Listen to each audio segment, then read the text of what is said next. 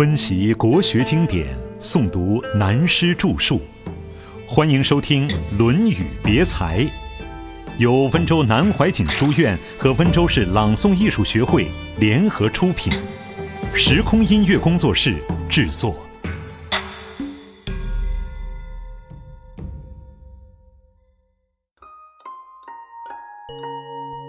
深深海底行。下面再说一个孔子的学生冉雍，号仲弓，比孔子少二十九岁，是平民出身。但是孔子认为这个学生有帝王之才。颜回固然是道德学问都好，可以传道，但并不一定能成帝王之才，或者做惊人的事业。这里提到冉雍，或曰：“雍也。”仁而不佞。子曰：“焉用佞？欲人以口己，屡增于人，不知其人，焉用佞？”或是不定词，不知道谁看到孔子对冉雍太好，有点不服气，就对孔子说：“你经常说冉雍非常好，他人是蛮好，仁慈、爱人、宽宏、厚道。”优点不少，就是有一点，说起话来不大动听，态度上也不随和。不佞这个佞字的意义，以现代话来解释，就是既会吹牛又会拍马。不佞就是口才不好，态度也不很随和的样子。孔子听了这个人的话后，对他说：“焉用佞？一个人为什么要耍嘴皮子呢？”遇人以口己，屡增于人。他说：“耍嘴皮子是最可怕的。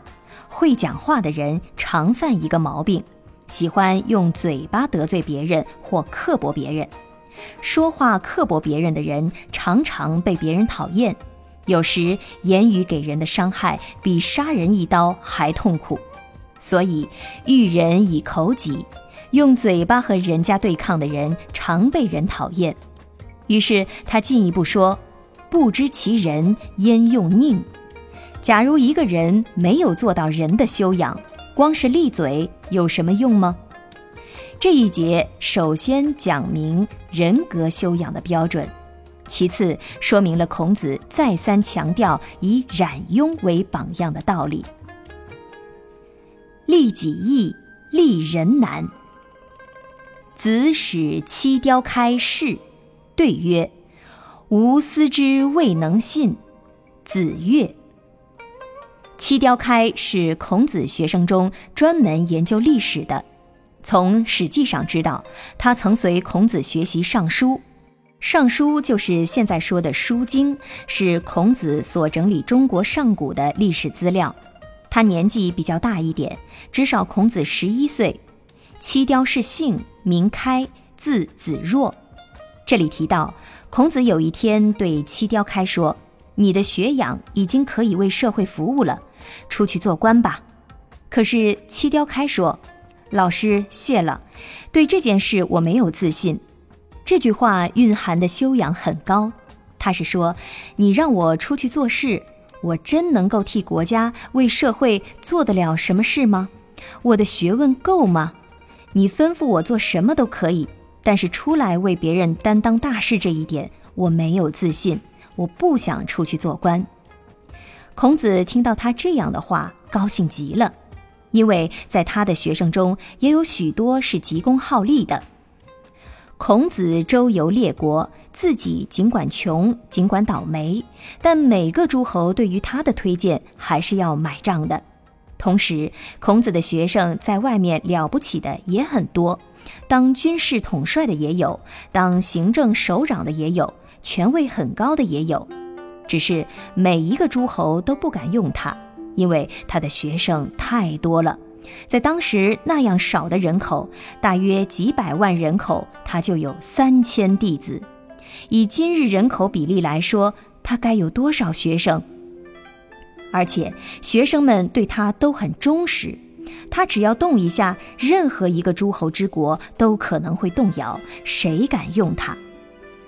但是他的学生一个个出来都吃香，因此有些孔门弟子很可能也想走他们老师的路线。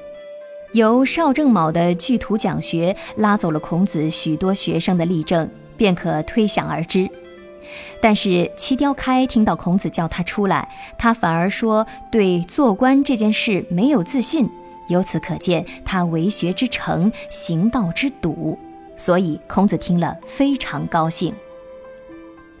孔子要出国，老师评论学生的记载到这里又一转，来一个轻松的题材。子曰：“道不行，乘浮浮于海。从我者，其由于？”子路闻之喜。子曰：“有也。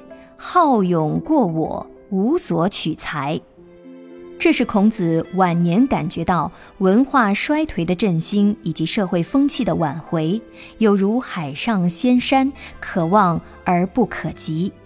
所以他感叹地说：“今日文教德育的路是走不通了，世界变了，大家都现实，对于文化没人讲究了，还是出国吧。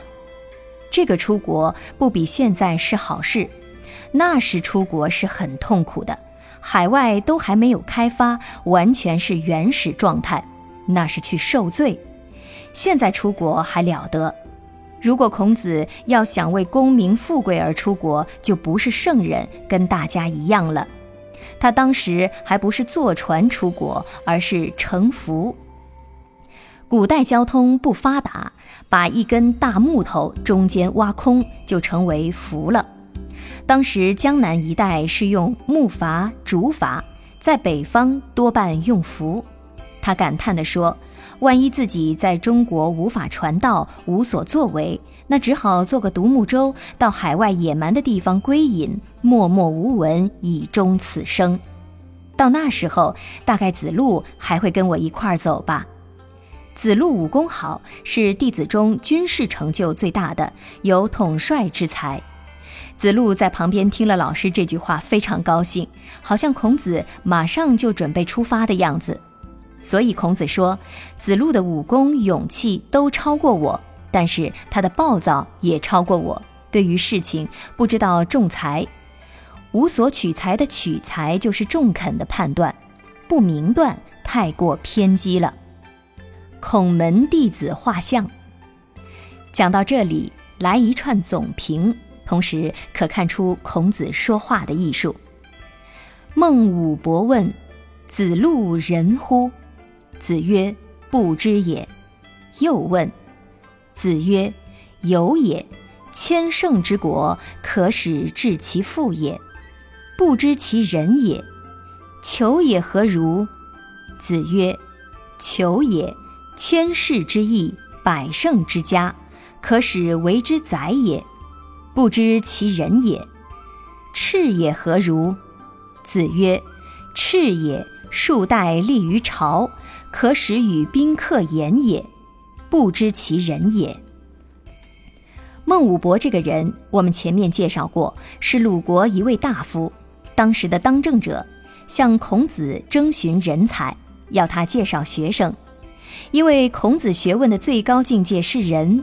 所以他先就孔子学生中最出名的几人问起，问他们有没有学养到仁的最高境界。首先，他问子路的学问有没有达到人的境界，也就是说，是否达到以人道入世的程度。孔子说：“不知也。”这个“不知也”的意思，我与古人的解释又不同了。古人常解释说。孔子答复孟武伯：“子路不知道人。”我认为不是这个意思。孔子说的是一句幽默的答词，不肯定的话，等于有人来问我们说：“你认为你的学生某某的能力能不能当省主席？”我们也许答复他：“这个我不晓得。”也许我们的心里认为这个学生的本事还超过了这个地位，但口头上。不能这样吹。也许我们认为这个学生当科员的本事都不够，也不能说的他太难堪了，否则害他没有前途、没有饭吃。我只有说不知道。所以孔子说“不知道”这句话时是带着笑容说的，就是不做肯定答复。当然，语意中隐含了子路还没有达到人的境界的意思。这是我对这个不知也含义的看法。为什么会有这样的看法？因为孟武伯的这个问题得不到结果，没有听到恳切的答复，所以下面又有又问的一层转折，由此便可自得证明。因此，孟武伯又向孔子追问子路的成就究竟到了什么程度。孔子就具体介绍自己的学生。他说：“子路如在千乘之国，在春秋战国时候是一个大国，可使治其父也，可以让他当统帅。赋在古代包括了军事和赋税的征调。”乃财政经联合为一的制度，所以赋有时可以代表三军统帅中后勤补给的联勤总务。所谓千乘之国，上古是车战时代，四匹马拖一辆车叫一乘，车上是兵员、战备、武器。千乘之国是最大的国家。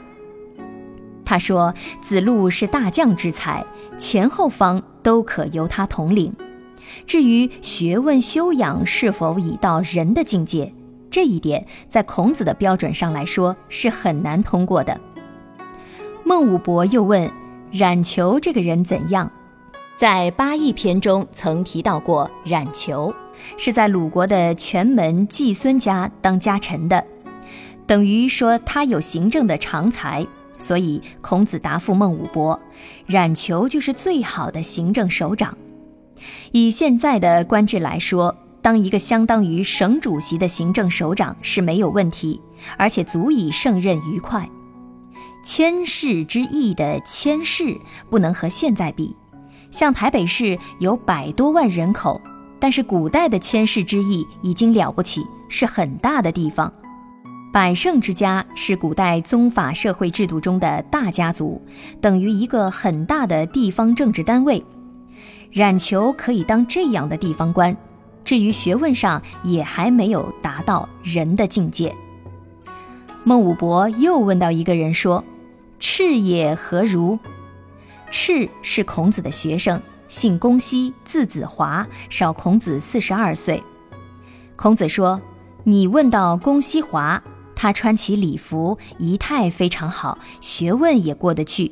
有外国的首长、大使来，他是最好的外交官。束带立于朝，我国古代衣服都捆腰带，所谓锦袍玉带，就是说衣冠楚楚，风度翩翩。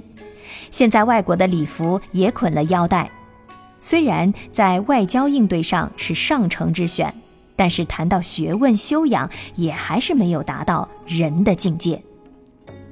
我们从这一节看到，孔子对于人的要求严格到这个程度，几乎没有一个学生可以达到这个标准。学问真正能够达到人的标准，只有一个颜回，但是不幸短命死矣。后来才传道给曾参。前面讲过。深乎吾道一以贯之，是晚年了。历史的记载，孔子三千弟子，优等的贤人有七十二人，但是见诸《论语》及《史记》所留下来的资料，出名的有了不起成就的一二十人而已。而且这一二十个人还是靠孔子宣扬出来的，都是孔子介绍学生、著书立说的，也是孔子。我们怎么知道颜回？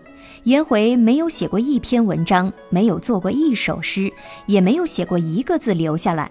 我们怎么知道他的学问到了什么程度？都是他的老师说他如何好，如何了不起。武才方面，子路可以当元帅，但他没有像后来的孙子还写了一部兵法。子贡也是如此。这些学生多半是孔子宣扬出来的。由此可见，人才之难，古今历史上一个大问题，总有才难之感。真正的人才实在难得。同时，我们可以了解一个有趣的问题：第一等人往往可以不写文章、不讲学，学问越好越不想。试看历史上有好几个真正了不起的人都如此。耶稣根本没有念大学，但现在研究耶稣讲的话，拿几百个博士学位也不止。但他没有写过一句话，都是他的门徒写的。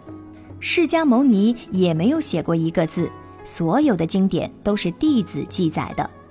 老子自己写了五千字，孔子最可怜，都是自己写，还是他反过来捧学生，学生无法捧他。所以，我们当学生最好找个像孔子一样的老师，不但有学问听，自己又省力气，他来捧捧我们，蛮好的。且看孔子这些学生都是他捧出来的，虽然这是笑话，但事实是从他嘴里讲出来。我们才知道，所以从另一角度来看历史，真正的人才的确是不易得的。其次，我们可以看到孔子的弟子里各种人才都有：军事的子路，外交的公西华，行政的冉求。至于子贡这一类，气也，有如庙堂上的虎脸，精致高雅，乃至江湖上一诺千金，面孔难看的。各种各样，无奇不有，无所不包，所以它真是叫做有教无类。